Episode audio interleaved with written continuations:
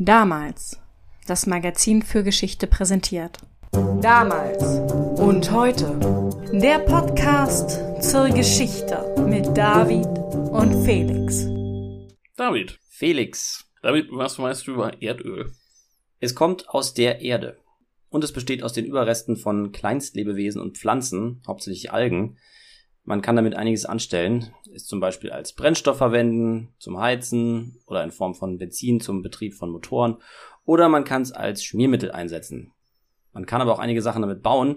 Erdöl ist in ganz vielen Produkten enthalten, in Kunststoffen, aber auch in Medikamenten zum Beispiel. Das ist richtig. Aus Rohöl kann man verschiedenste Produkte herstellen, wie du richtig gesagt hast. Die wichtigste Eigenschaft von Öl ist aber seine gute Energiedichte. Es brennt gut. Und, und das ist der zweite Vorteil, ist es sehr leicht handzuhaben und zu transportieren. Klar, es ist halt im Grunde eine gewöhnliche Flüssigkeit. Füllt man in ein Fass und dann kann man es überall hinschaffen. Weniger einfach ist es allerdings, es von unter der Erde an die Oberfläche zu befördern. Das ist korrekt. Nun ist das bei Kohle zum Beispiel auch nicht ganz einfach, aber du hast recht, so richtig den Durchbruch als Energieträger gelang Erdöl erst als Methoden entwickelt wurden, es in größeren Mengen von unter der Erde an die Oberfläche zu befördern. Lange wurde gar nicht professionell und systematisch nach Erdöl gesucht, man fand es ab und zu, zum Beispiel in Salzbergwerken, und dann nahm man das halt mit und fördert es auch, aber im Laufe des 19. Jahrhunderts stieg die Nachfrage nach dem Zeug deutlich an, vor allem als Schmiermittel und in Öllampen wurde Erdöl damals benötigt und als bahnbrechend gelten daher die Bohrungen, die ein gewisser Edwin Drake 1859 in Pennsylvania unternahm, und zwar an einem Ort mit dem sehr passenden Namen Oil Creek.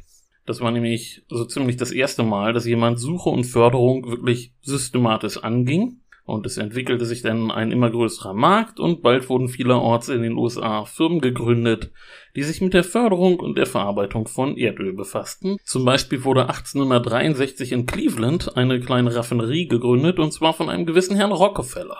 Der bis heute für seinen schier unglaublichen Reichtum berühmte Herr Rockefeller natürlich eben jener. Der John D. Rockefeller war damals gerade mal 24 Jahre alt und seiner Raffinerie gelang es, zwei Wettbewerbsvorteile zu erringen. Erstens gelang es ihr, das Erdöl so zu verarbeiten, dass am Ende fast nichts übrig blieb als Abfallprodukt. Und zweitens baute Rockefeller von Beginn an sein eigenes Vertriebsnetz auf. Er lieferte die fertigen Produkte direkt an seine Kunden aus und da das Geschäft so gut lief, wurde das Unternehmen 1870 neu strukturiert und bekam auch einen neuen Namen, den du sicher schon mal gehört hast. Standard Oil.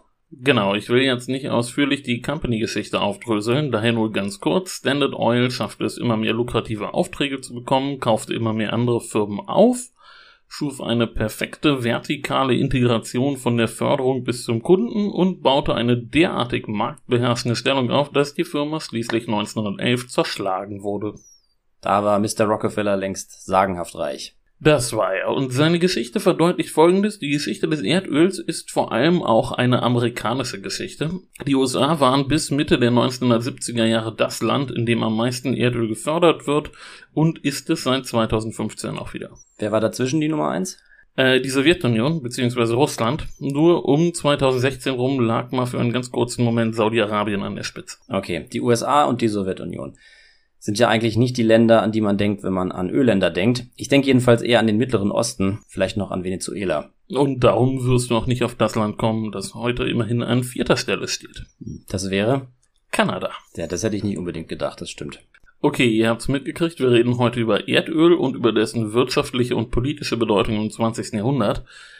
Und ihr habt schon gehört, zu Beginn des 20. Jahrhunderts beherrschten die USA das Geschäft. Zu dem Zeitpunkt war der Ölmarkt zwar ein wachsender, aber noch lange nicht so ein wichtiger Markt wie später.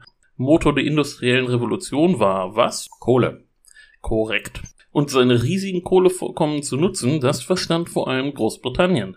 Öl wurde wie gesagt als Schmierstoff und in Lampen benutzt und dann fuhren die ersten Autos mit Benzin durch die Gegend, aber das war in der Summe alles noch auf niedrigem Niveau. Aber der Markt wuchs. Ab der Jahrhundertwende um 1900 wurden zum Beispiel Schiffsmotoren umgestellt von Kohle auf Öl. Öl war damals zwar teurer, aber es hatte einfach eine viel bessere Power-to-Weight-Ratio als Kohle. Das heißt, man kann mit weniger Kraftstoff an Bord weiter. Genau. Und die erste Marine, die ihre Schiffe umstellte, war die italienische Regia Marina. Kurz darauf folgte dann die britische Royal Navy. Als Heizmaterial hingegen blieb Öl erstmal unbedeutend. Es war jetzt wirklich die Mobilisierung, die für Wachstum sorgte. Wir haben schon mehrmals über den Siegeszug des Automobils geredet, zum Beispiel in der Yellowstone-Folge und in der Folge über den VW Käfer. Aber auch in Europa ging es los, erst mit den Schiffen und dann kam der Erste Weltkrieg. Der erste Krieg, in dem Panzer und Flugzeuge eingesetzt werden. Genau, aber deren Umfang war noch gar nicht so wichtig. Ich nenne mal ein paar andere Zahlen. Vor dem Krieg verfügte zum Beispiel die britische Armee über 826 Autos und 15 Motorräder. Am Tag des Waffenstillstandes hatte sie 56.000 LKWs und außerdem 57.000 Autos und Motorräder. Das ist ein gewaltiges Wachstum. Das ist es. Großbritannien bezog sein Öl damals aus den USA und zu einem kleinen Anteil aus Persien. Deutschland war auf Rumänien angewiesen. Jedenfalls sah die Lage jetzt so aus, nach dem Krieg kontrollierten die USA den Welthandel praktisch nach Belieben. Halbwegs wichtig waren außerdem noch Venezuela, Mexiko und Persien. Im Mittleren Osten war übrigens zwischen den Kriegen Großbritannien immer noch die dominierende Großmacht. Klar, der Mittlere Osten ist wichtig für Großbritannien wegen Indien. Genau. Und nun springen wir etwas nach vorne vom Ersten zum Zweiten Weltkrieg. Und wenn die Alliierten schon im Ersten Weltkrieg einen Ölvorteil hatten, dann war der nun umso gewichtiger. Panzer und Flugzeuge hatten sich jetzt zu entscheidenden Waffensystemen weiterentwickelt und zwei Drittel der weltweiten Ölproduktion kam aus den USA. Zwar gingen die Reserven von Großbritannien in den ersten Kriegsjahren ein paar Mal bedenklich zur Neige, aber grundsätzlich war die Versorgung der Alliierten immer gesichert. Und während des deutschen Afrika-Feldzugs zum Beispiel bekamen die britischen Verbände in Ägypten ihr Benzin direkt aus dem Iran geliefert. Die Deutschen hingegen bekamen Probleme, denn ihr Öl kam nun mal aus Rumänien? Richtig. Die Achsenmächte hatten ein Riesenproblem bei der Kraftstoffversorgung. Die Wehrmacht bekam ihr Öl aus Rumänien und die Förderkapazitäten dort waren nicht so ergiebig. Die deutschen Truppen versuchten daher 1942 nicht umsonst in Richtung der sowjetischen Ölfördergebiete vorzustoßen. Allein es nützte nichts. Gegen Kriegsende konnte die Luftwaffe zum Beispiel längst nicht mehr so eingesetzt werden wie gewünscht weil es an Flugbenzin fehlte. Die Italiener hatten gar kein Öl, sie bekamen ihres von den Deutschen, nur den Japanern erging es etwas besser da sie früh im Krieg Niederländisch-Indien unter ihre Kontrolle gebracht hatten, das heutige Indonesien, und da gab es Erdöl. Die Alliierten haben damals also deutlich geringere Treibstoffprobleme als die Achsenmächte. Führt denn der Zweite Weltkrieg, wie der erste ja auch schon, zu einer dauerhaften Erhöhung der Nachfrage? Schon, oder?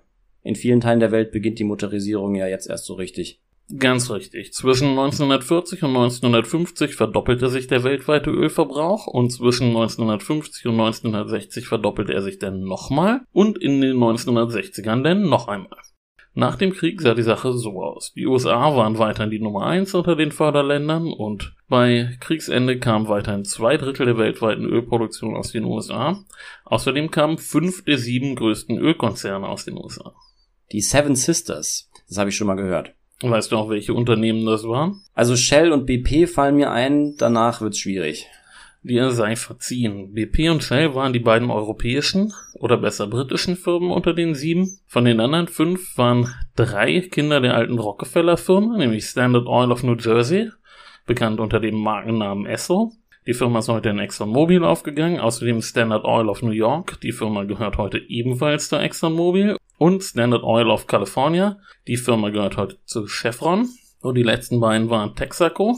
Das gehört heute ebenfalls zu Chevron und Gulf Oil. Die Firma gibt es in der Form nicht mehr. Teile gehören heute zu Chevron und andere Teile zu BP.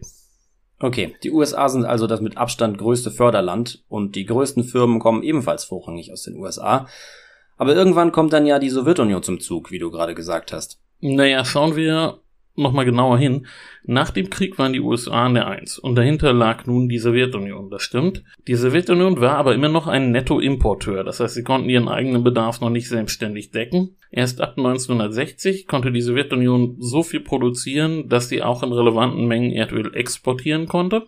Erstmal brauchen wir sie uns aber noch nicht anzugucken. Nun habe ich ja gesagt, in den Nachkriegsjahrzehnten stieg der weltweite Ölbedarf dramatisch und in der schwierigsten Situation waren bald Westeuropa und Japan. Weil sie jetzt viel Öl brauchen, aber im Gegensatz zu den USA und der Sowjetunion selbst keins haben. Genau, dazu kam, die USA konnten ihre Förderung nicht ausreichend schnell steigern und mussten bald selber Öl importieren, also mussten die anderen Industriestaaten sich jetzt woanders umgucken. Zum Beispiel im Mittleren Osten. Genau, aber bevor wir uns dahin begeben, sollten wir noch über ein anderes Land reden, Venezuela. Ja, Das an Öl reiche Land, das seit Jahren so große Probleme hat. Korrekt. Unmittelbar nach dem Krieg war Venezuela, was die Ölförderung angeht, die Nummer zwei auf der Welt. Außerdem war Venezuela zwischenzeitlich der größte Exporteur der Welt. Weil die USA ihr Öl selber brauchen. Genau. Venezuela hatte hingegen einen ziemlich geringen Eigenverbrauch, der größte Teil ging in den Export. Bis in die 1950er Jahre wurde die Förderung im Land von zwei der Multis getragen, von Shell und von Standard Oil of New Jersey. Politisch war Venezuela in der Zeit stabil, denn es war eine Militärdiktatur. Ach ja, das ist natürlich ein Garant für Stabilität. Zumindest manchmal. Und oft endet es dann im Chaos. Du sagst es. In diesem Fall wurde Präsident Marcos Pérez Jiménez 1958 gestürzt und die Action Democratica übernahm die Regierung und kündigte die Verstaatlichung der Ölindustrie und höhere Steuern an. Verständlich. Ja, aber das war nicht ganz so einfach umzusetzen. Das Land hing nämlich derart am Öltropf, dass es sich wirklich nicht den geringsten Schluck aufleisten konnte. 90% der Exporteinnahmen und 60% der Regierungseinnahmen kamen aus dem Ölhandel. Da kann man also keine Unterbrechung der Förderung riskieren. Nein, das kann man nicht. Und dann war da das Problem, dass Venezuela zwar den logistischen Vorteil hatte, dicht an den USA zu liegen, aber dass das venezolanische Öl deutlich schwieriger zu fördern war als das arabische Öl. Die Aktion Demokratica stand nun also vor einem Dilemma. Unter relativ schwierigen Marktbedingungen musste sie die Abhängigkeit des Landes vom Öl reduzieren. Und ich spreche von schwierigen Marktbedingungen, weil die Ölpreise wegen dem billigen, leicht zu fördernden arabischen Öl, was jetzt auf den Markt strömte, in den 1960er Jahren relativ niedrig waren. Venezuela musste nun einerseits ausreichend Öl fördern, damit seine Wirtschaft nicht einbrach, andererseits aber wollte das Land auch nicht zu viel Öl fördern, um seine Ressourcen langfristig zu schonen und auch nicht selbst zum Preisverfall beizutragen und sich noch abhängiger von den Öleinnahmen zu machen. Im Ergebnis steigerte Venezuela also stetig seine Fördermengen, aber viel langsamer als der Weltmarkt und so sank der Anteil von Venezuela am Weltmarkt von 17 auf 7 Prozent. Wird denn dann die angedachte Verstaatlichung realisiert oder nicht? Äh, zunächst nur indirekt. Ab 1958 wurden keine neuen Konzessionen an die Multis mehr erteilt.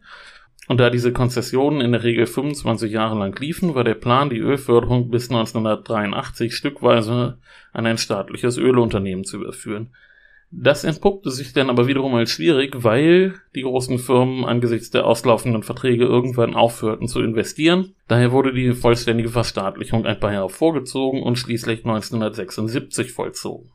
Allerdings wurde nur die Produktion verstaatlicht, der Vertrieb lief weiter über die Vertriebsnetzwerke der großen Ölmultis, mit denen die neue staatliche Firma natürlich nicht konkurrieren konnte, weil sie nicht so global aufgestellt war.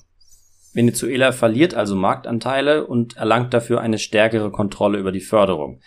Aber zu den großen Playern werden damals ja die arabischen Staaten. Das konnten unsere Hörer ja schon raushören. Richtig. Das Wachstum nach dem Krieg speiste sich größtenteils aus den Ölquellen im arabischen Raum. Der Marktanteil der Länder im Mittleren Osten lag 1950 noch bei eher bescheidenen 7%. Er stieg denn bis Anfang der 1970er auf über 40%. Und das Öl von dort hatte diesen entscheidenden Vorteil, dass die Produktionskosten sehr viel geringer waren als bei den amerikanischen und venezolanischen Ölquellen. Vorher gehen wir aber wieder einen Schritt zurück. Es gibt da diesen Mythos, dass die Kohle der Motor des Wiederaufbaus in Europa war. Sägst du jetzt an festen Überzeugungen? Naja, Kohle war schon nicht unwichtig, aber Öl war eben auch sehr wichtig. Der Krieg hatte nämlich die wichtigsten Kohleabbaugebiete im Ruhrgebiet, in Belgien und in Frankreich schwer getroffen. Und gerade in der unmittelbaren Nachkriegszeit war Öl, und zwar zunächst eben amerikanisches Öl, lebenswichtig für Europa. Und zwar musste man nun amerikanisches Öl kaufen, weil das bereits fertig raffiniert und verarbeitet war. Denn nach dem Krieg gab es kaum Raffineriekapazitäten in Europa und die aufzubauen gelang dann aber wieder relativ schnell. Damit lag dann ein Teil der Wertschöpfung in Europa und man konnte das billige Öl aus dem Mittleren Osten kaufen. Und man kam dann auch schnell dahinter, Öl ist billiger als Kohle. Das ist natürlich ein Argument für Öl und gegen Kohle.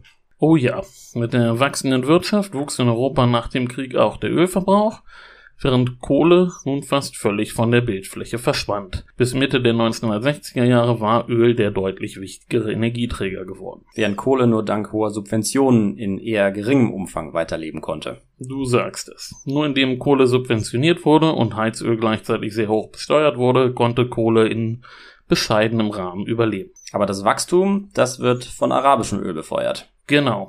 Doch es gab ein Problem. Bis zum Zweiten Weltkrieg sorgte Großbritannien mit seiner militärischen Präsenz für eine gewisse politische Stabilität in der Region.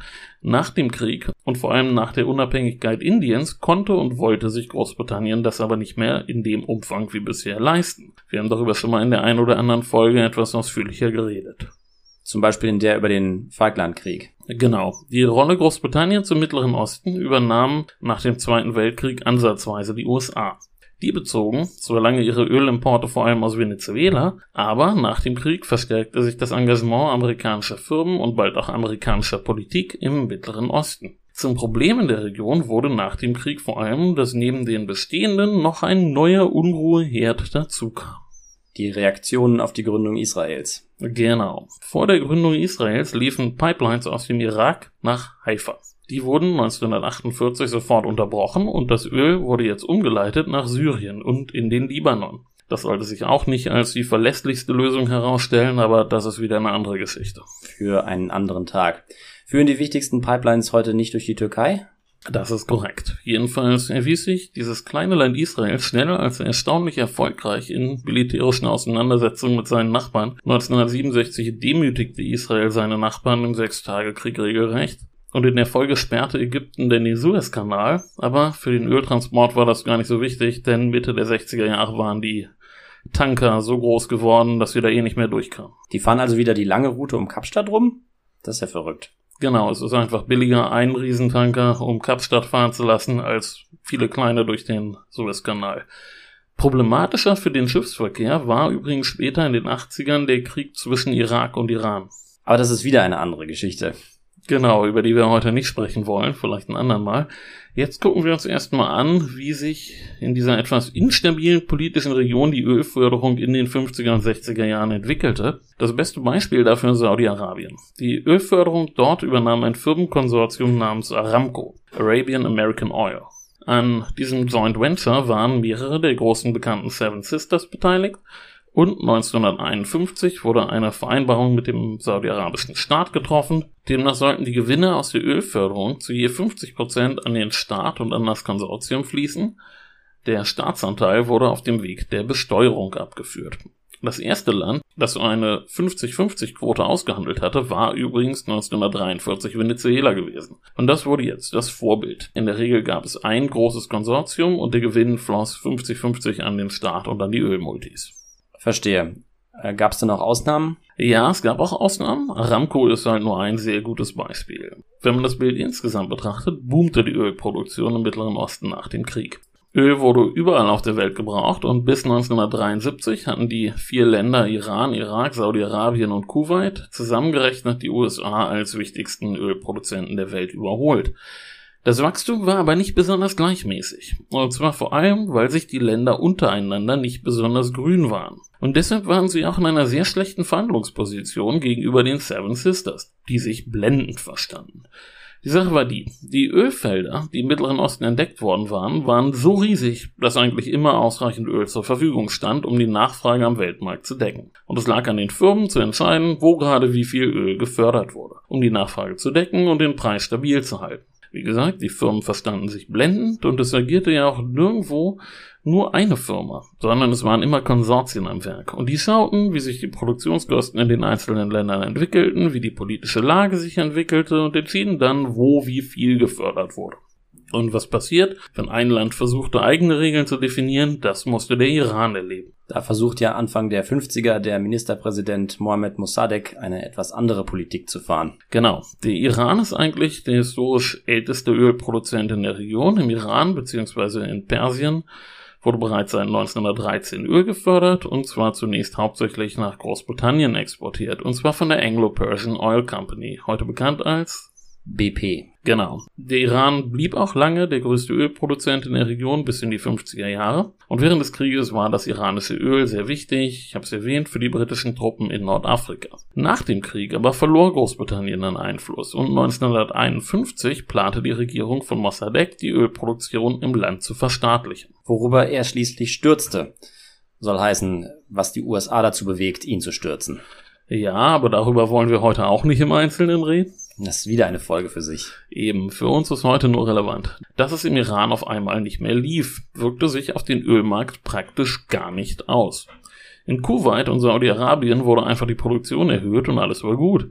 Das war überhaupt kein Thema. Die saudische Regierung genoss es ganz im Gegenteil, dem Iran mal eins auszuwischen. Und so ging das eigentlich immer. Wenn ein Land versuchte, bessere Bedingungen auszuhandeln, erhöhten die anderen einfach die Fördermenge. Als der Irak zum Beispiel 1965 seine Hafengebühren erhöhte und irakisches Öl deshalb teurer wurde, freute das die anderen, denn die konnten jetzt mehr absetzen. Und das ging sehr, sehr lange so. Verlassen wir aber jetzt mal den Mittleren Osten und gucken auf die Sowjetunion. Dort hatte sich eine kleine Ölindustrie schon im Zarenreich entwickelt, aber dann kam die Revolution und erst Ende der 20er Jahre wurde wieder nennenswert Erdöl gefördert, aber das war erst einmal nur für den Eigenbedarf. Es erreichte auch lange nicht die Dimension wie anderswo auf der Welt, auch weil die Autoindustrie sich nicht so schnell entwickelte und weil Kohle in der Industrie lange der wichtigere Energieträger blieb. Aber seit den 30er Jahren stieg die Förderung stetig an, dann kam der Zweite Weltkrieg und der Bedarf wuchs auf einmal sehr stark an. Für die ganzen Panzer und Flugzeuge und LKWs natürlich. Genau, nach dem Krieg in den 50er Jahren wurde dann ein gewaltiges Programm gestartet, um Erdöl zu suchen. Und es wurde auch sehr viel gefunden, erst zwischen Wolga und Ural, dann in Westsibirien, dann in Zentralsibirien und dann auch in Ostsibirien. 1961 überholte die Sowjetunion Venezuela und war nun der zweitgrößte Ölproduzent der Welt hinter den USA. Das heißt, es gelingt der Sowjetunion mittelfristig energieunabhängig zu werden. Und durch den Export kann man außerdem noch bequem Devisen anhäufen. Genau, ab Mitte der 50er Jahre wurde Öl aus der Sowjetunion exportiert. Und damit nicht genug. Zwischen 1960 und Mitte der 70er verdreifachte die Sowjetunion ihre Fördermenge. Mitte der 70er Jahre überholte sie sogar die USA als größter Ölproduzent der Welt. Und sie nutzte das ganze Öl nur auf zwei verschiedene Arten. Erstens versuchte sie sich in solchen Entwicklungsländern, die linke Regierungen hatten, Einfluss zu verschaffen, indem sie denen sehr günstig Öl verkaufte. Neben Kuba und Vietnam bekamen unter anderem Afghanistan, Äthiopien, Mosambik und Nicaragua billiges Öl bezahlt wurde, wie gesagt, ein geringer Preis. Es wurden aber auch Handelsverträge abgeschlossen, die vorsahen, dass diese Länder im Gegenzug die Sowjetunion mit begehrten und exotischen Gütern versorgten, mit Kakao, mit Reis, mit Kaffee, mit Obst und so weiter. Die Devisen nutzte die UdSSR wiederum vor allem, um westliche Technik einzukaufen, die in der Rüstungsindustrie Verwendung fand. Letztlich muss man aber sagen, konnten die enormen Einkünfte aus dem Rohstoffhandel die großen strukturellen wirtschaftlichen Probleme der Sowjetunion nur für eine Weile verschleiern. Als, ich greife jetzt etwas vor, Mitte der 80er Jahre der Ölpreis einbrach, geriet die sowjetische Wirtschaft dann in einen Abwärtstrudel, aus dem sie sich nicht mehr befreien konnte. Du meinst also, ohne die Einkünfte aus dem Ölhandel wären die besagten strukturellen Probleme womöglich früher ans Licht getreten. Dank des vielen Öls kann man die Löcher in der Haushaltskasse noch eine ganze Weile stopfen und nach außen ein Bild der Stärke projizieren, das aber mehr Schein als Sein ist. Genau, es ist davon auszugehen, dass die sowjetische Wirtschaft ohne den Rohstoffwandel bereits früher in Schlingern geraten wäre. Was die Sowjetunion die ganze Zeit versäumte, war nämlich den Vorteil der sehr günstigen Energie im eigenen Land zu nutzen, um eine moderne Industrie aufzubauen. Die Wirtschaft steht also nur auf einem Bein. Die einzige Quelle für Devisen ist der Rohstoffexport. Da hat sich natürlich bis heute nicht viel geändert. Das kann man so sagen, ja. 1960 gründeten denn zunächst fünf Staaten die OPEC, die Organisation Erdöl exportierender Länder. Diese fünf Staaten waren Irak, Iran, Saudi-Arabien, Kuwait und Venezuela. Später kamen dann noch Algerien, Libyen, Nigeria, Indonesien, Katar, die Vereinigten Arabischen Emirate und Ecuador dazu. Und in jüngerer Zeit auch noch Angola, Äquatorialguinea, die Republik Kongo und Gabun. Dafür sind Indonesien, Katar und Ecuador in den letzten Jahren noch wieder ausgetreten. Die OPEC machte nicht alle großen Erdölförderer aus, aber viele wichtige Förderländer gehörten ihr an. Wenn man auf den Erdölmarkt zu der Zeit guckt, so wie du ihn beschrieben hast, dann fehlen da eigentlich nur die beiden Supermächte. Genau. In den ersten zehn Jahren ihres Bestehens blieb die OPEC dennoch relativ machtlos. Das hatte zwei Gründe. Erstens gab es politische Unstimmigkeiten zwischen den einzelnen Ländern, das hatte ich ja eben erwähnt. Und zweitens wuchs die Nachfrage nach Öl zwar enorm, Aber es war immer reichlich Öl vorhanden. Es war ein Käufermarkt. Und das blieb es auch bis etwa 1970. Da kippte die Lage. Ich habe in unserer Folge über die neue Heimat mal erwähnt, dass 1969 als das Traumjahr der deutschen Wirtschaft gilt.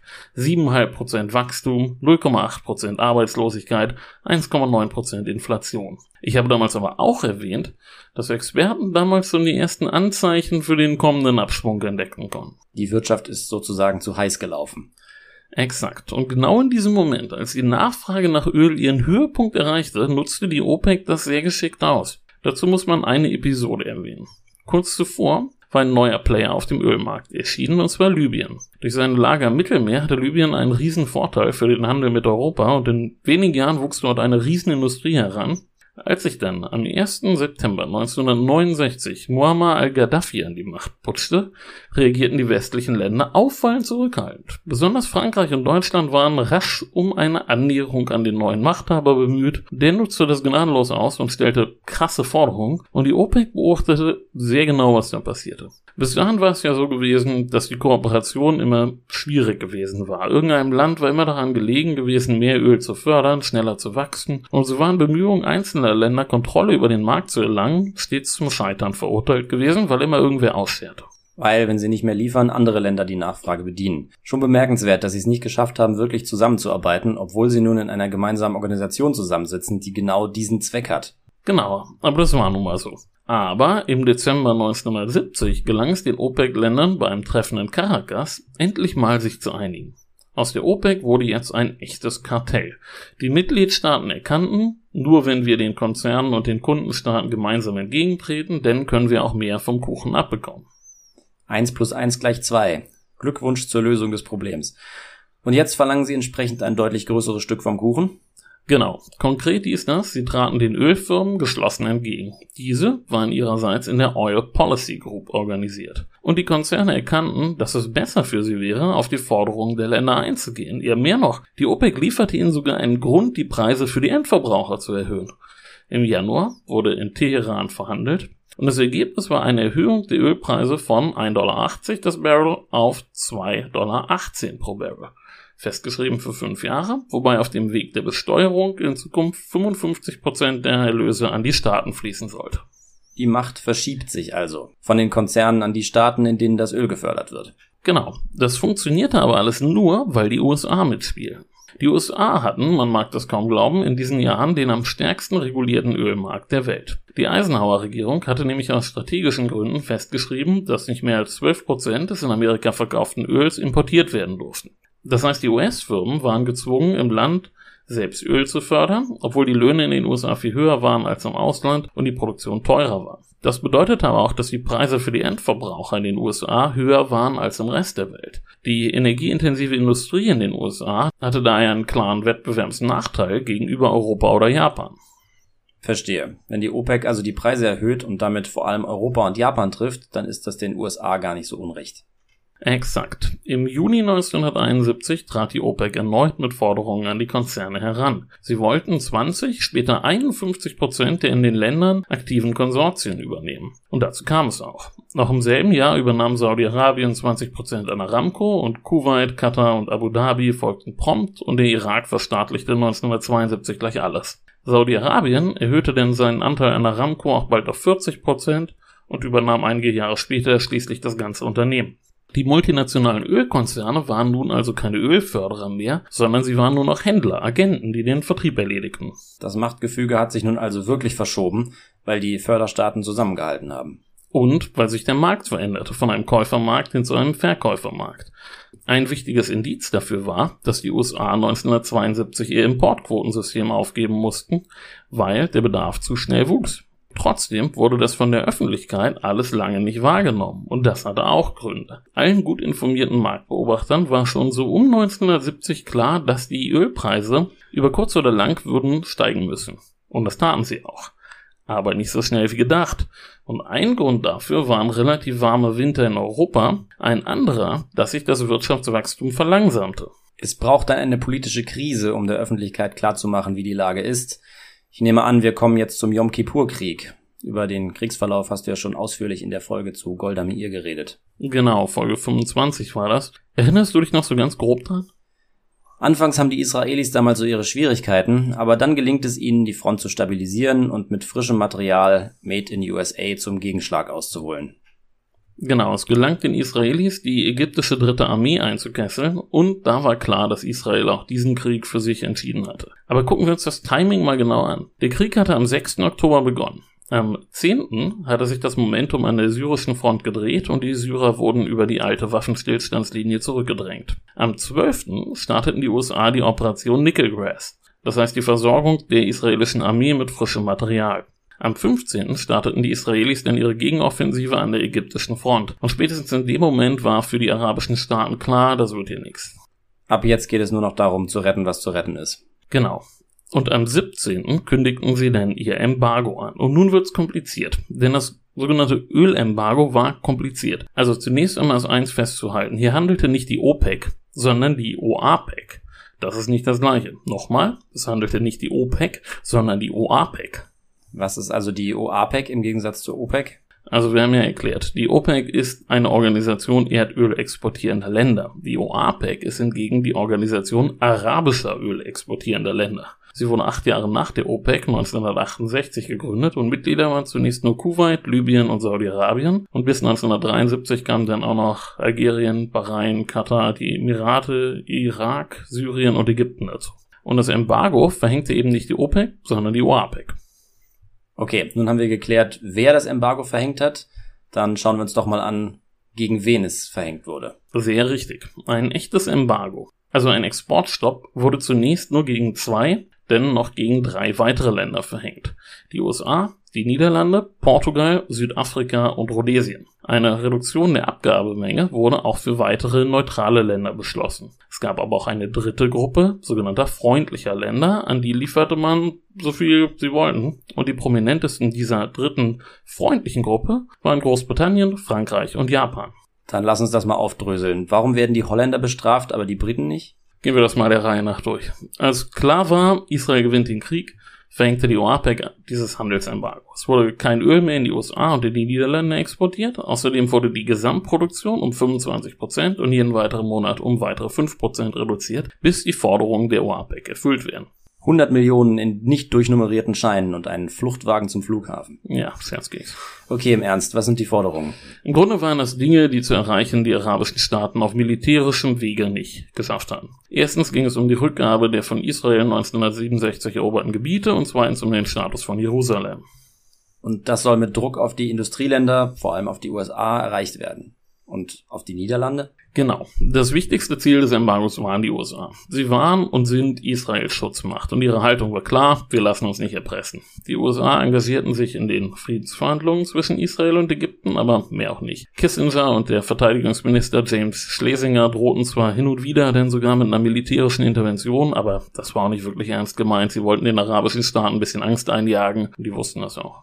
Gut, die USA können natürlich eigentlich auch etwas entspannter sein, weil sie eben einen guten Teil ihres Bedarfs selber decken können. Das hast du ja gerade schon erklärt. Das stimmt. Und die Haltung der USA zu Israel und zum Nahostkonflikt änderte sich in der Folge denn auch nicht wirklich. Wie gesagt, sie engagierten sich in den Waffenstillstandsverhandlungen und den folgenden Verhandlungen zwischen Ägypten und Israel, aber sie machten bis zum Ende des Embargos im März 1974 eigentlich nicht wirklich Zugeständnisse. Aber wie war das denn jetzt mit den Niederlanden? Ja, also die Niederlande bezogen 70 Prozent ihrer Ölimporte aus dem Mittleren Osten. Die hatten jetzt also ein echtes Problem. Die Niederlande waren deshalb in die Schusslinie geraten, weil sie seit langem als eindeutiger Verbündeter Israels galten. Nun ist es aber auch so, die Niederlande sind ein kleines Land, das geopolitisch nicht allzu viel zu melden hat. Trotzdem muss sie jetzt irgendwie mit der Situation umgehen und die Niederlande versuchten nun eine gemeinsame europäische Position zu formulieren, aber das war schwierig weil das in Europa immer schwierig ist, aber im konkreten Fall besonders deshalb, weil Frankreich und Großbritannien nicht oder zumindest weniger betroffen sind. Genau, dazu muss man sagen, sowas wie eine europäische Energiepolitik gab es Anfang der 70er Jahre noch nicht. Trotz allem rang sich die EPZ, die Europäische Politische Zusammenarbeit, das war damals sowas wie der politische Arm der EWG, zu einer gemeinsamen Erklärung durch, die sehr elegant und sensationell vage war. Da ist da praktisch überhaupt nichts drin. Immerhin konnten die europäischen Länder damit erreichen, dass die für sie bestimmten Öllieferungen nicht weiter gedrosselt wurden, aber das Embargo gegen die Niederlande blieb erstmal bestehen. Und was nun? Nee, Kissinger erklärte, die USA werden aushelfen. Ein alter Freund unseres Podcasts. ja. Ergebnis war denn eigentlich nur, dass von einer eigenständigen Ostpolitik der Niederlande seitdem nicht mehr die Rede sein kann. Die Niederlande ziehen sich stets auf die gemeinsamen europäischen Positionen zurück. Und die Hilfe aus den USA kommt dann auch und löst das Problem? Zumindest für die Niederlande? Ja. Okay, also ein richtiger Erfolg war das für die OAPEC dann ja auch nicht. Nein, nicht wirklich. Die USA und die Niederlande sind ja die beiden wichtigsten Embargo-Länder, aber wie reagiert dann der Rest der Welt?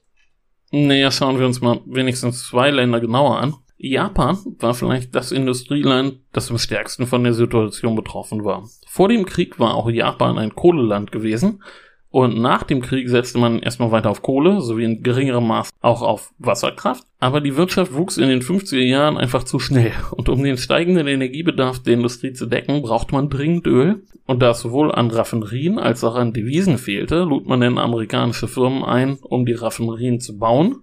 Die wollten das eigentlich gar nicht, aber die amerikanische Politik, die wollte das und darum machten sie es dann auch. Und in nur zehn Jahren wurde aus einem Kohleland ein Ölland. Und das war gut für die japanische Wirtschaft, denn in den 60er Jahren war der Ölpreis niedrig und Japan wurde sehr schnell ein industrielles Powerhouse. Bis 1974 war Japan der drittgrößte Konsument von Öl auf der Welt, direkt hinter den Supermächten. Nun war Japan sehr ölabhängig und daher anfällig für Erpressungsversuche, aber Japan ist seit dem Zweiten Weltkrieg eher unaufdringlich in seiner Außenpolitik und in Japan war man überrascht, ob der sehr forschen Forderungen, denn eigentlich war man ja pro-arabisch eingestellt und wurde auf die Liste der freundlichen Länder gesetzt, aber die OAPEC hatte Japan als besonders gutes Ziel ausgemacht und an das Land speziell noch einmal besondere, sehr hohe Forderungen gerichtet, nämlich der Abbruch aller diplomatischen, kulturellen und wirtschaftlichen Beziehungen mit Israel sowie gleichzeitig die militärische Unterstützung der arabischen Länder durch Waffenlieferungen.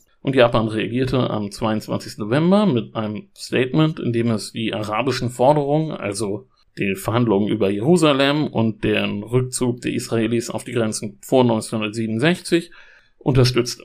Aber natürlich wurden die Beziehungen zu Israel nicht komplett abgebrochen. Und was die Waffenlieferungen angeht, da verbot die japanische Verfassung Waffenlieferungen ins Ausland. Damals zumindest. Über die Aufweichung des Pazifismusgebots in der japanischen Verfassung wird ja immer wieder und zunehmend heftig diskutiert. Das stimmt. Ich glaube, Waffenexporte sind mittlerweile erlaubt, aber nur unter ziemlich strengen Auflagen. Letztlich war das jetzt aber auch kein besonders großer politischer Wurf, der der OAPEC da gelingt. Nein. Schauen wir uns zuletzt noch ein Land an, das auch als friendly eingestuft wurde, nämlich Großbritannien. Großbritannien war in den 70er Jahren politisch und militärisch nicht mehr die große Hausnummer, aber die Netzwerke, die hat es schon noch. Und kein anderes westliches Land war im Nahen und Mittleren Osten so gut vernetzt und die Expertise der entsprechenden Abteilungen im Foreign Office galt wirklich als herausragend. Und die britische Regierung hatte im Grunde völlig unspektakulär auf den Krieg reagiert. Man hatte Waffenexporte für beide Seiten gestoppt was übrigens einiges ausmachte, denn die Hälfte der israelischen Panzer und ein großer Teil der jordanischen Panzer kam aus britischer Produktion. Außerdem hatte Großbritannien seine Basis auf Zypern für die USA gesperrt. Letztlich erwies sich aber ein anderer Punkt für Großbritannien als viel wichtiger. Man war nämlich im Januar 1973 der EWG beigetreten. Großbritannien sucht entsprechend die Abstimmung mit den anderen europäischen Ländern und versteckt sich hinter der schwammigen Erklärung der EPZ. Genau. Letztlich erreicht die OAPEC ihre politischen Ziele, also eine Veränderung der Nahostpolitik der Industriestaaten, also eher nicht, oder? Nein, nicht wirklich. Im März erklärte die OAPEC das Embargo für beendet. Man erklärte, der Zweck der Maßnahmen sei es gewesen, die Aufmerksamkeit der Welt auf die Leiden der Araber zu lenken. Das habe man erreicht. Man verurteilte noch einmal routinemäßig Israel, das an allem schuld sei, und das war's dann mit dem Embargo.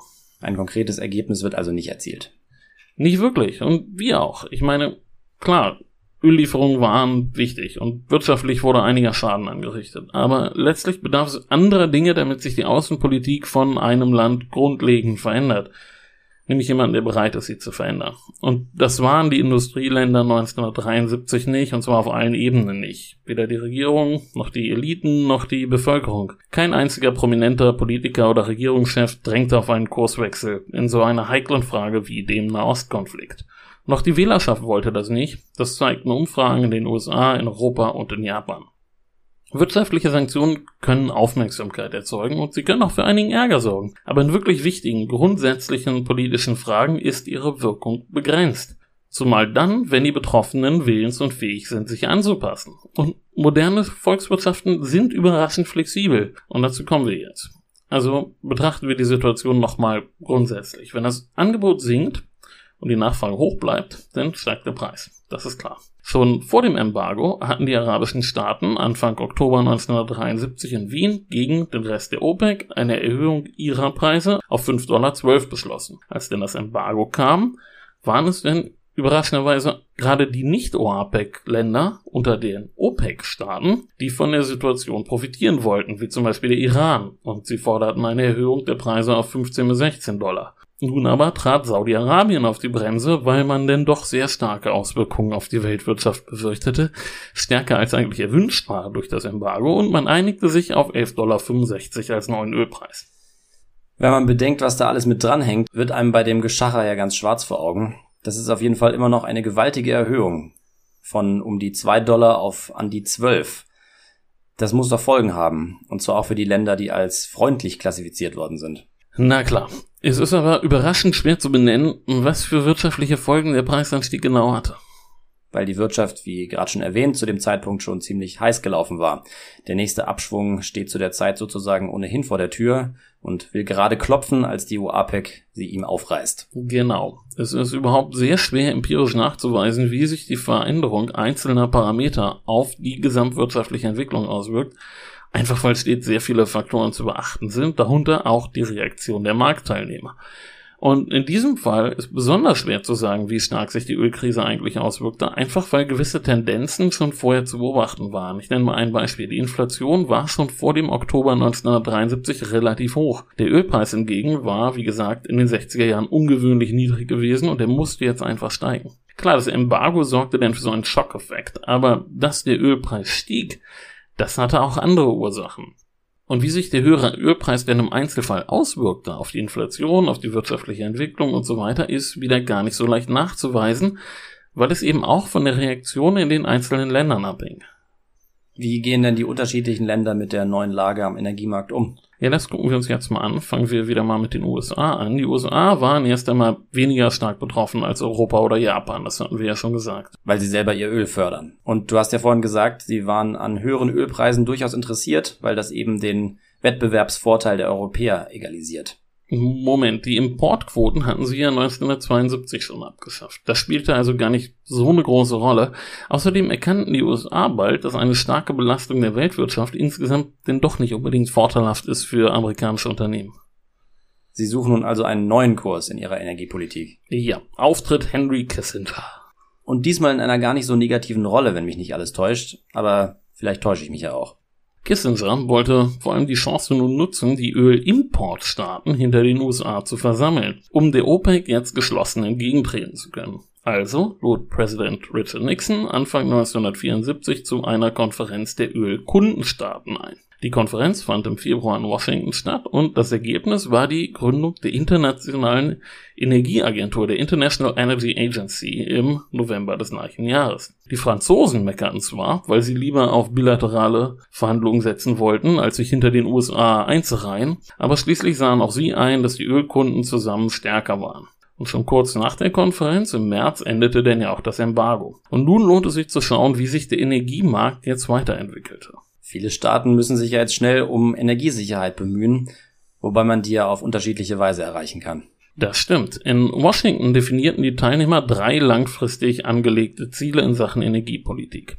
Die Diversifizierung der Ölproduktion, die Diversifizierung der Energiequellen insgesamt und ein effizienterer Umgang mit Energie. Das klingt erstmal nicht unvernünftig.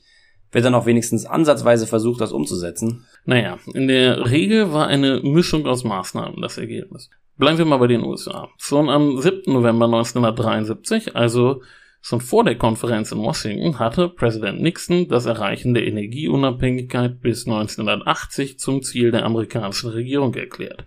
Und das war der erste Schritt dahin, den gesamten Energiebedarf aus dem eigenen Land zu decken. Und die Amerikaner hatten Glück, denn schon 1968 war Öl in Alaska entdeckt worden. Und zwischen 1974 und 1977 wurde die Trans-Alaska Pipeline gebaut und das Öl aus Alaska wurde jetzt ein Baustein auf dem Weg Amerikas zu mehr Energieunabhängigkeit.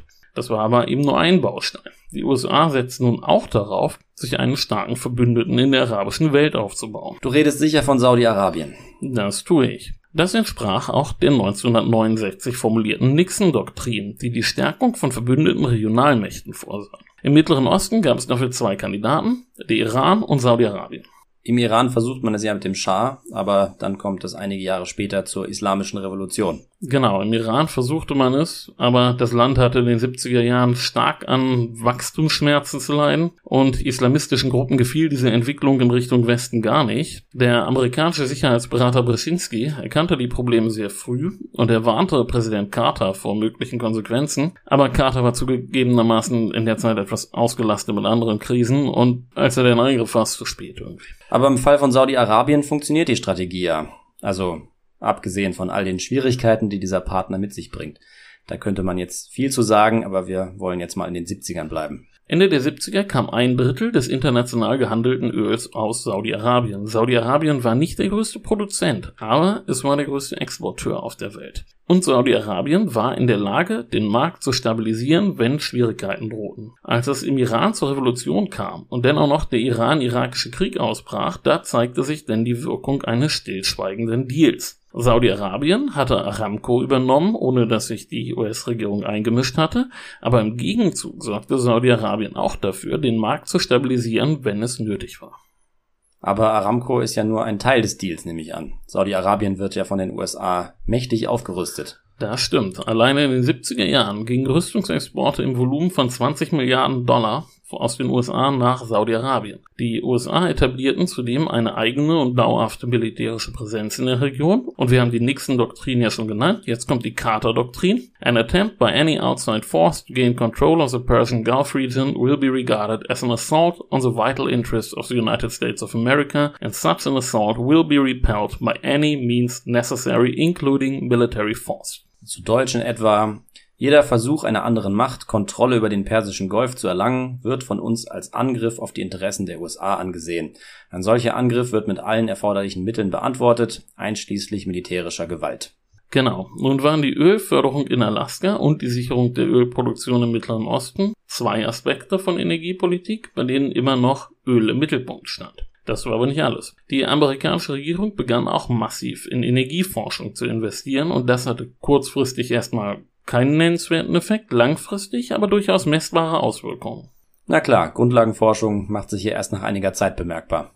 Eben. Wenden wir uns jetzt aber erstmal von den USA ab und gucken nach Japan. Wir haben ja eben schon klar gemacht, für Japan war der Anstieg der Ölpreise ein Riesenproblem, denn es war sehr stark auf die Ölimporte angewiesen. Und wie die USA versuchte Japan Alternativen zum arabischen Öl zu finden. Japanische Firmen brachten sich in der Folge stark bei der Entwicklung neuer Abbaugebiete ein, zum Beispiel in Indonesien, aber auch in Australien und Südafrika. Dabei blieb es aber nicht. Kaum ein Land reagierte auf den Anstieg der Ölpreise mit einem derartig konsequenten und staatlich geförderten Umbau seiner Industrie. Energieeffizient arbeitende Industriezweige wurden jetzt konsequent gefördert und es erfolgte eine Transformation weg von energieintensiven rohstoffverarbeitenden Industrien hin zu Hightech.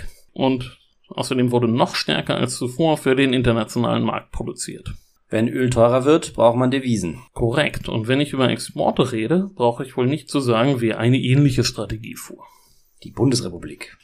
Genau. In Westdeutschland wurde ein sehr ähnlicher Kurs wie in Japan gefahren. Durch Subventionen und Steuererleichterungen wurde eine Anpassung des Industriesektors hin zu energieeffizienteren Bereichen gefördert. Außerdem wurde versucht, die höheren Ausgaben durch Exporte zu kompensieren, und zwar bevorzugt dorthin, wo nun mehr Geld vorhanden war, also in den Mittleren Osten. Im Grunde ist die Art von Industriepolitik ja aber weder in Japan noch in Deutschland grundsätzlich neu.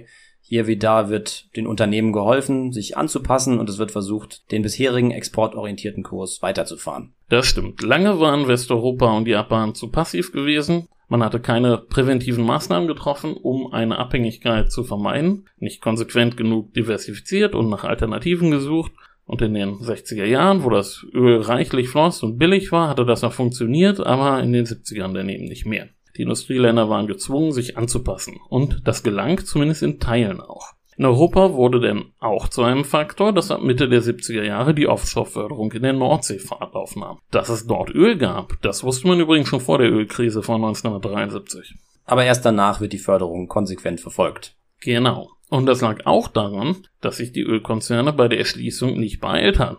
Nun aber war die Situation eine völlig neue. Das Projekt Energieunabhängigkeit stand weit oben auf der politischen Agenda und die Ölförderung aus der Nordsee trug auch dazu bei, dass Europa etwas weniger abhängig vom arabischen Öl wurde. Aus heutiger Sicht problematischer war, dass nun auch zunehmend Öl und später auch Gas aus der Sowjetunion importiert wurde. Das war in den 70er Jahren auch ein Teil der Entspannungspolitik. Aber schon damals gab es Warnungen der USA, sich jetzt doch bitte nicht vom sowjetischen Öl abhängig zu machen wo man gerade dabei war, sich von dem arabischen Öl unabhängig machen zu wollen. Die Warnungen wurden aber geflissentlich ignoriert. Zum größten Importeur von sowjetischem Öl in Westeuropa wurde in der Folge übrigens Italien, das traditionell Probleme bei der Energieversorgung hatte. Stimmt, das haben wir schon in der Folge zu den Roten Brigaden kurz angesprochen. Italien hat keine nennenswerten Kohlevorkommen und hat deshalb auch nie eine Schwerindustrie gehabt. Genau, aber nicht nur Italien, sondern auch die BRD, Frankreich, Belgien und Schweden importierten bald sowjetisches Öl. In den 80er Jahren kamen rund 20 Prozent der europäischen Ölimporte aus der Sowjetunion. Der Transport lief zunächst über Tanker aus dem Schwarzen Meer, später dann über Pipelines in die Häfen im Baltikum und nach Österreich und Bratislava. Die Pipeline nach Österreich ist übrigens prominent in einem Film aus den 80er Jahren zu sehen, und zwar natürlich in einem James Bond Film. In der Hauch des Todes schmuggelt James Bond in einer Pipeline einen sowjetischen Überläufer den Westen. Daran erinnere ich mich. Aber zurück zum Thema.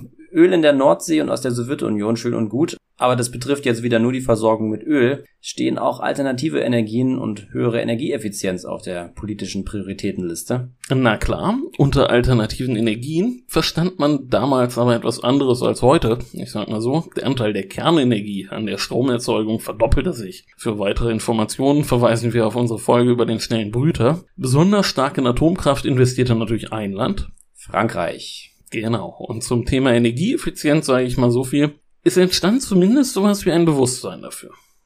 Willst du jetzt auf die autofreien Sonntage zu sprechen kommen, ja? Äh, wenn es sich irgendwie vermeiden lässt, bitte nicht. Ich möchte das hier nur einmal klarstellen. Diese autofreien Sonntage, die gaben sicher gute Bilder ab, waren aber in einem größeren Kontext gesehen wirklich komplett irrelevant. Das war reine Symbolpolitik, das hatte nicht wirklich was mit Energiepolitik zu tun. Und je weniger man darüber redet, umso eher hat man die Chance, ein besseres Bild von der Ölkrise zu gewinnen. Darum soll die Kuh eigentlich von anderen gemolken werden. Wir machen das lieber nicht. Nur kurz zur Erklärung. Die autofreien Sonntage waren damals ein sehr symbolisches Werkzeug, auf die Krise zu reagieren. Und ich durfte dich während deiner Recherche dabei beobachten, wie du mit aller Kraft versucht hast, das Thema zu umschiffen. Es ist mir weitgehend gelungen, denke ich.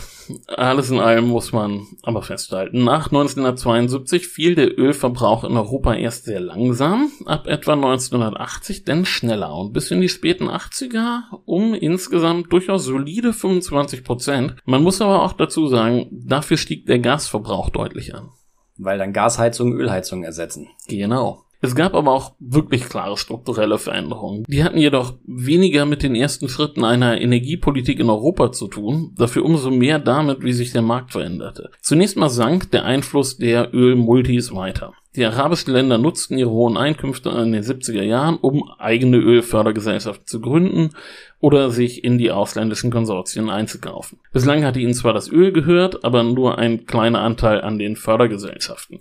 Das änderte sich jetzt. Auf der anderen Seite aber verloren die arabischen Staaten insgesamt Marktanteile. Aber bevor wir uns zum Ende in die 80er Jahre begeben, Gucken wir uns doch noch mal einige kleinere Länder an und schauen, wie sich die Ölkrise auf sie auswirkte. Fangen wir mal mit den Produzenten an.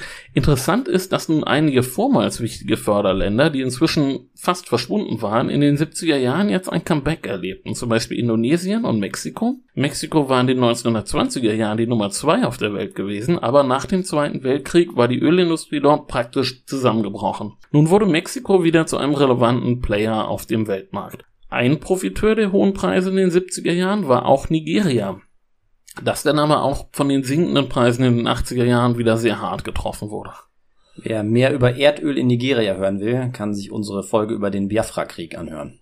Genau, ein anderes afrikanisches Land, Libyen, habe ich vorhin auch schon mal erwähnt, das konnte eher nicht von der Ölkrise profitieren. Libyen war in den 60er Jahren sehr schnell sehr groß geworden, zum drittgrößten Produzenten überhaupt, noch vor Venezuela und dem Iran, direkt hinter den Supermächten. Aber unter Gaddafi lief das ja nicht mehr so gut. 1974 lag die Produktion in Libyen nur noch bei der Hälfte von dem Höhepunkt vor der Gaddafi-Regierung. Heute, also nach Gaddafi, ist Libyen ja auch ein Thema für sich und ein sehr kompliziertes, aber dafür kaum beachtetes noch dazu. Das waren jetzt jedenfalls die Förderländer. Wie stellen sich denn kleinere Länder, die kein eigenes Öl hatten, auf die steigenden Ölpreise ein? Ja, leider muss man sagen, dass besonders die Entwicklungsländer eher auf der Verliererseite standen. Das Problem war, dass die Abhängigkeit vom Öl tendenziell eher noch höher war als in den Industrieländern. In vielen Ländern hat es vor dem Siegeszug des Öls noch kein großes staatliches oder kommerzielles Energiesystem gegeben. Gleichzeitig zeichneten sich die Entwicklungsländer ja gerade dadurch aus, dass schnelles Wirtschaftswachstum ganz oben auf der politischen Agenda steht, bei gleichzeitig aber sehr geringer Marktmacht. Na klar, Japan und Westeuropa haben zwar auch kein Öl, aber wirtschaftlich und politisch Macht. Genau, das gilt natürlich nicht für alle Länder. Indien hat zwar einen geringen Pro-Kopf-Verbrauch an Energie, ist aber so riesig, dass es als Markt immer relevant war und ist. Aber das benachbarte Nepal hat auch einen sehr geringen Pro-Kopf-Verbrauch, ist aber so klein, dass er gar keine Markt macht. Problematisch wurde es für viele Länder auch deshalb, weil sie große Herausforderungen im Bereich Infrastrukturaufbau zu bewältigen hatten. Das gilt für die Energieinfrastruktur, für Stromnetze und so weiter, aber auch für eine Verkehrsinfrastruktur zum Beispiel. Dazu kam, dass vielerorts die Folgen einer rapiden Urbanisierung bewältigt werden mussten. Und wenn mehr Geld für Ölimporte ausgegeben werden muss, fehlt es an anderer Stelle. Genau. Die Länder mit dem am stärksten wachsenden Energiebedarf lagen in der zweiten Hälfte des 20. Jahrhunderts in Lateinamerika und in Südostasien. Zum Ende des Jahrhunderts hin auch in Afrika. Das Verbrauchsniveau dort war und ist immer noch relativ niedrig, aber das Wachstum ist rasant. Im 19. Jahrhundert waren solche Wachstumsraten im Energieverbrauch auch in Frankreich, Deutschland und im Vereinigten Königreich zu sehen. Ungewöhnlich ist daran nichts. Nur wurde der Bedarf damals in Europa zuerst mit einheimischer Kohle gedeckt und nicht mit importiertem Öl. Und das wurde in vielen Ländern nun auch zu einem politischen Problem. Denn in den meisten Ländern war man auf die Hilfe von großen ausländischen Ölkonzernen angewiesen, um überhaupt eine Energieinfrastruktur aufzubauen. Und diese Unternehmen operierten auch sehr effizient und sie zahlten sehr gute Gehälter im Land. Aber gerade das führte dann häufig zu der Frage, warum haben die eigentlich so viel Geld? Klar, populär sind Ölfirmen nur bei wenigen, deren Gehälter sie zahlen und denen sie Dividenden ausschütten. Eben. Und die Methoden der Multis waren natürlich auch zum Teil sehr fragwürdig. Es gab praktisch nie irgendeine Konkurrenz. In Westafrika zum Beispiel schlossen sich die großen Konzerne in den 50er und 60er Jahren zu einem Joint Venture zusammen, dessen Tanker denn die Häfen abfuhren. Und das Öl konnte man kaufen oder man konnte es bleiben lassen. Eine Alternative gab es nicht. Außer die Sowjetunion. Ab einem gewissen Zeitpunkt war die Sowjetunion eine Alternative, aber auch deren niedrige Preise waren nicht umsonst. Das klingt nun alles sehr negativ, aber manchmal klappt auch was. Ein Problem war zum Beispiel, dass meist teure verarbeitete Ölprodukte importiert werden mussten. Eine Raffinerie zu bauen ist nämlich sehr aufwendig, lohnt sich nur ab einer gewissen Marktgröße. Aber hier und da fanden sich Länder zusammen und stellten gemeinsam ein Projekt auf die Beine. Und an dieser Stelle ist ein Unternehmer positiv hervorzuheben, das häufig mit Know-how aushalf, und zwar die italienische Firma Eni. Die ging auch dorthin, wo sonst keiner hin wollte, und baute da Raffinerien. Nicht aus reiner Nettigkeit natürlich, aber anderswo konnten sie halt mit den Großen nicht mithalten und sie nahmen, was sie bekamen, und gingen dann auch in die kleineren Staaten. Nun hast du ja eben gesagt, dass die Sowjetunion eine Option war. Dazu noch ein Wort. Wenn man sich auf Deals mit der Sowjetunion einließ, dann konnte es passieren, dass man an anderer Stelle Probleme bekam. Weil das den USA nicht gefällt, wenn man sein Geld bei den Sowjets lässt. Eben deshalb. Und um mit beiden Supermächten so zu verhandeln, dass das gut geht, dann musste man als kleines Land schon sehr geschickt sein. Das ist klar. Tja, immer auf die Kleinen. Du sagst es. Manche kleinere Länder organisierten auch selber Suchen nach Öl, aber das war natürlich auch wahnsinnig riskant. Ja, das ist teuer und wenn man nichts findet, hat man viel Geld verbrannt. Andererseits, wenn man was findet, dann knackt man den Jackpot. Energiesicherheit, Devisen und Wohlstand. Zumindest, wenn man umsichtig damit umgeht. Das klingt jetzt alles nicht sehr positiv mit Blick auf die kleinen Länder. Allerdings änderte sich auch hier die Lage ab den 70ern ein Stück weit zum Besseren. Nicht sehr viel, aber ein Stück weit. Bis dahin waren die bösen, gesichtslosen Ölmultis für die Misere verantwortlich, aber nun sah es ja etwas anders aus. Im Laufe der 70er hatte sich ja die Kontrolle des Ölmarkts ein Stück weit von den Konzernen zu den Förderländern verschoben und die mussten auch bald erkennen, mit Macht kommt auch Verantwortung. Aber das ist dann wieder ein neues Thema und darauf möchte ich jetzt auch nicht weiter eingehen. Nur ganz kurz möchte ich noch die Entwicklung in und ab den 80er Jahren skizzieren zum Ende hin. Denn in den 80er Jahren, ich habe das schon angedeutet, drehte sich der Ölmarkt wieder mal um 180 Grad. Also von einem Verkäufer zurück zu einem Käufermarkt. Genau, langsam aber sicher zeigte sich Anfang der 80er Jahre, dass es zumindest den Industriestaaten gelungen war, Wirtschaftswachstum und Energieverbrauch voneinander zu entkoppeln. Betrachtet man die wirtschaftliche Entwicklung bis dahin, verlief beides annähernd im Verhältnis 1 zu 1. Jedes Prozent Wirtschaftswachstum war mit einem Prozent mehr Energieverbrauch erkauft. Aber eine Kombination aus technischen Entwicklungen, einem stärkeren Bewusstsein dafür, dass die Ölvorräte endlich waren und eine immer stärkere Entwicklung der Volkswirtschaften weg vom industriellen hin zum tertiären Sektor führte dazu, dass es den Industrieländern gelang, ihren Energieverbrauch zeitweise sogar etwas zu senken. Resultat war, dass der Ölmarkt ab 1979 nicht mehr wuchs. Dummerweise war es erneut so, dass nicht alle Marktteilnehmer das schnell genug bemerkten. Da die Weltwirtschaft sich nämlich gerade in einer Rezession befand, erkannten diesmal die Förderländer nicht schnell genug, dass die Ursachen für den Wandel nicht konjunktureller, sondern struktureller Natur waren. Als dann die Wirtschaft wieder anläuft, merken sie, Mist, der Ölmarkt wächst nicht mehr automatisch mit und er ist insgesamt nicht mehr derselbe wie Anfang der 70er. Richtig. Es gab nun sehr bedeutende Förderländer wie die Sowjetunion, Großbritannien und Norwegen, die nicht in der OPEC waren. Im Ergebnis exportierten die OPEC-Länder Mitte der 80er Jahre weniger Öl als Anfang der 70er Jahre, und zwar in absoluten Zahlen. Und sie verloren die Kontrolle. Lange versuchte Saudi-Arabien die Preise auf dem Weltmarkt stabil zu halten, indem das Land seine Produktion drosselte. Aber weil kein anderes Land mitmachte, hatte Saudi-Arabien 1985 die Schnauze voll und erhöhte ihre eigene Produktion wieder. Und wieder erfolgte die Reaktion mit Verzögerung, denn in diesem Jahr kam der Winter in Nordamerika und in Europa sehr früh und die Länder deckten sich massenhaft mit Öl ein. Im Januar 1986 war es dann aber soweit und der Ölpreis fiel mit einem Schlag in den Keller von 28 Dollar Dollar das Barrel auf zeitweise um die 10 Dollar. Also er büßte zwei Drittel ein. Und die OPEC hat nicht mehr die Marktmacht, um den Preisverfall zu stoppen. Zum großen Verlierer wird dann aber die Sowjetunion. Genau, die sowjetischen Deviseneinnahmen brachen nun mit dem Ölpreis ein. Das nahm Gorbatschow den Spielraum für Reformen und eine Transformierung und Modernisierung der sowjetischen Industrie. Aber der Untergang der Sowjetunion ist wieder ein Thema für sich. Ich möchte nur noch bemerken, seit Ende der 80er Jahre wächst der Ölmarkt wieder, aber lange nicht mehr so explosiv wie noch in den 50er und 60er Jahren. Dazu, dass er wieder wächst, trugen auch wieder politische Veränderungen bei. Der Untergang der Sowjetunion, der wirtschaftliche Aufstieg Chinas und so weiter. Genau, der Ölmarkt hat sich auch wieder radikal verändert. Heute stehen die USA wieder an der Spitze der Ölproduktion.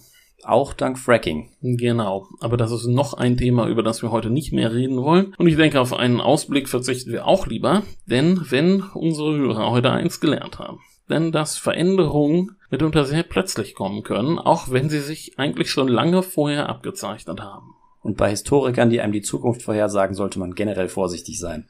Das stimmt. Tja, das war eine recht lange Folge zum Thema Erdöl. Das Thema Erdöl ist eben wahnsinnig kompliziert und es wird uns sicherlich noch in vielen neuen Folgen immer mal wieder begegnen, wenn wir über politische Krisen und Konstellationen im 20. Jahrhundert reden. Das stimmt. Und sollte jemand wirklich noch nicht genug von dem Thema haben, steht die Folge zum Biafra-Krieg bereit, um nochmal darauf hinzuweisen. Bevor wir diese Folge aber beschließen, erzählt uns jetzt Stefan Bergmann noch, was im neuen Damalsheft steht. Hallo Herr Bergmann, worum geht's im neuen damals Titelthema? Hallo Herr Melching, es geht um Ludwig I. von Bayern. Das ist der König, um gleich mal ein sehr wichtiges Stichwort zu nennen, der München durch seine Bauaktivitäten zum Athen an der Isar umgeformt hat. Zur Einstimmung möchte ich über das Bild sprechen, das wir als Titelmotiv der neuen Ausgabe ausgewählt haben und das uns mitten ins Thema führt. Da die Hörer es nicht sehen, muss ich es natürlich beschreiben. Dann schießen Sie mal los. Das Ölgemälde zeigt Ludwig I. im Krönungsornat. Gefertigt hat es der Hofmaler Karl Josef Stieler aus Anlass der Thronbesteigung Ludwigs im Jahr 1825. Wir sehen also einen schlanken rotblonden Mann, 39 Jahre alt, edel gekleidet, weißer Rock, viel Goldstickerei. Darüber trägt er den Krönungsmantel, außen purpurfarben, auf der Innenseite und im Hals- und Schulterbereich jeweils mit Hermelinpelz besetzt. Rechts von Ludwig liegen als Insignien der Macht Krone und Zepter, durch einen Säulengang blickt man nach draußen auf einen antiken Bau. Er sieht aus wie die Walhalla, die auf Wunsch Ludwigs später an der Donau unweit von Regensburg errichtet und 1842 eröffnet wurde. Vorbild für diesen Bau war das Parthenon auf der Akropolis in Athen. wie überhaupt auch die umfängliche städtebauliche Umgestaltung Münchens, die Ludwig auf den Weg brachte, seiner Begeisterung für das antike Griechenland entsprang. Das alles war also schon gedanklich als Programm angelegt, als Ludwig König wurde. Verstanden. Ludwig war ein großer Fan der Antike, das war in der Zeit ja auch nicht so ungewöhnlich. Gibt das Bild sonst noch was her?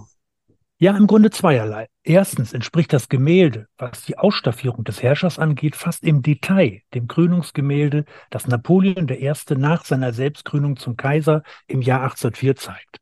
Ludwig bezog sich also ausgerechnet auf den Mann, den er hasste.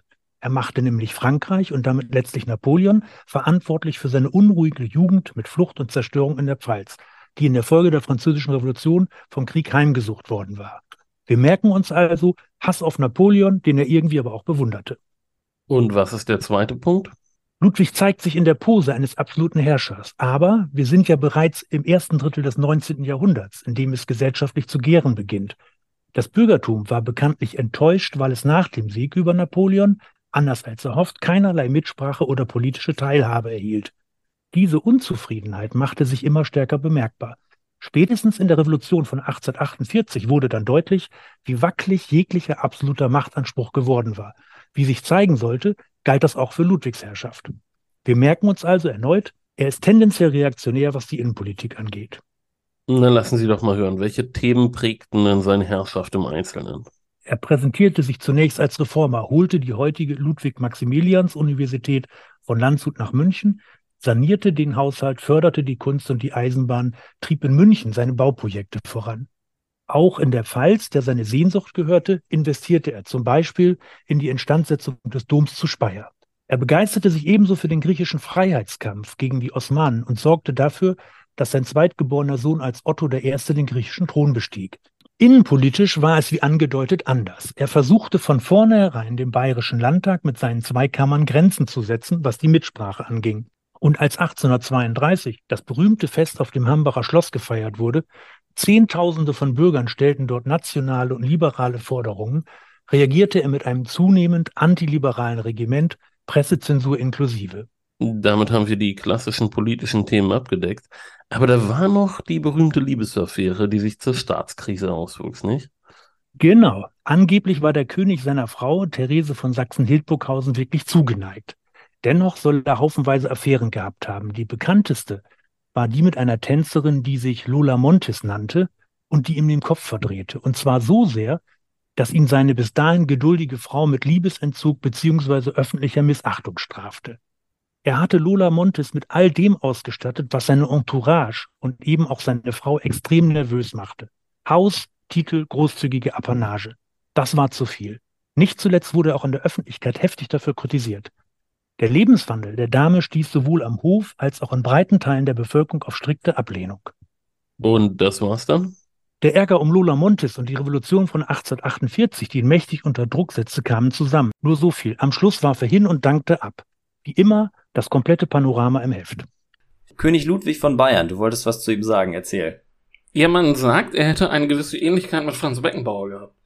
Ah ja, wir haben das Porträt doch gerade vor uns. Was ist denn deine Meinung?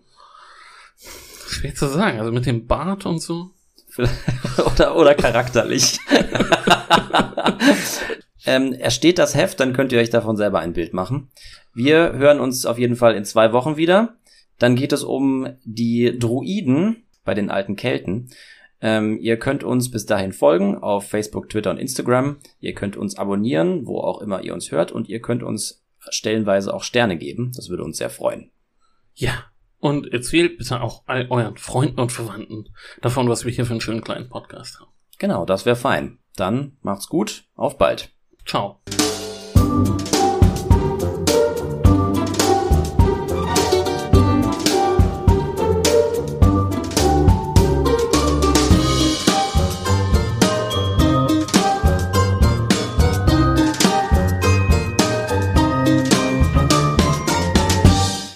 Sich mit der Förderung und der Verarbeitung von Erdöl befassten. Zum Beispiel wurde 1800...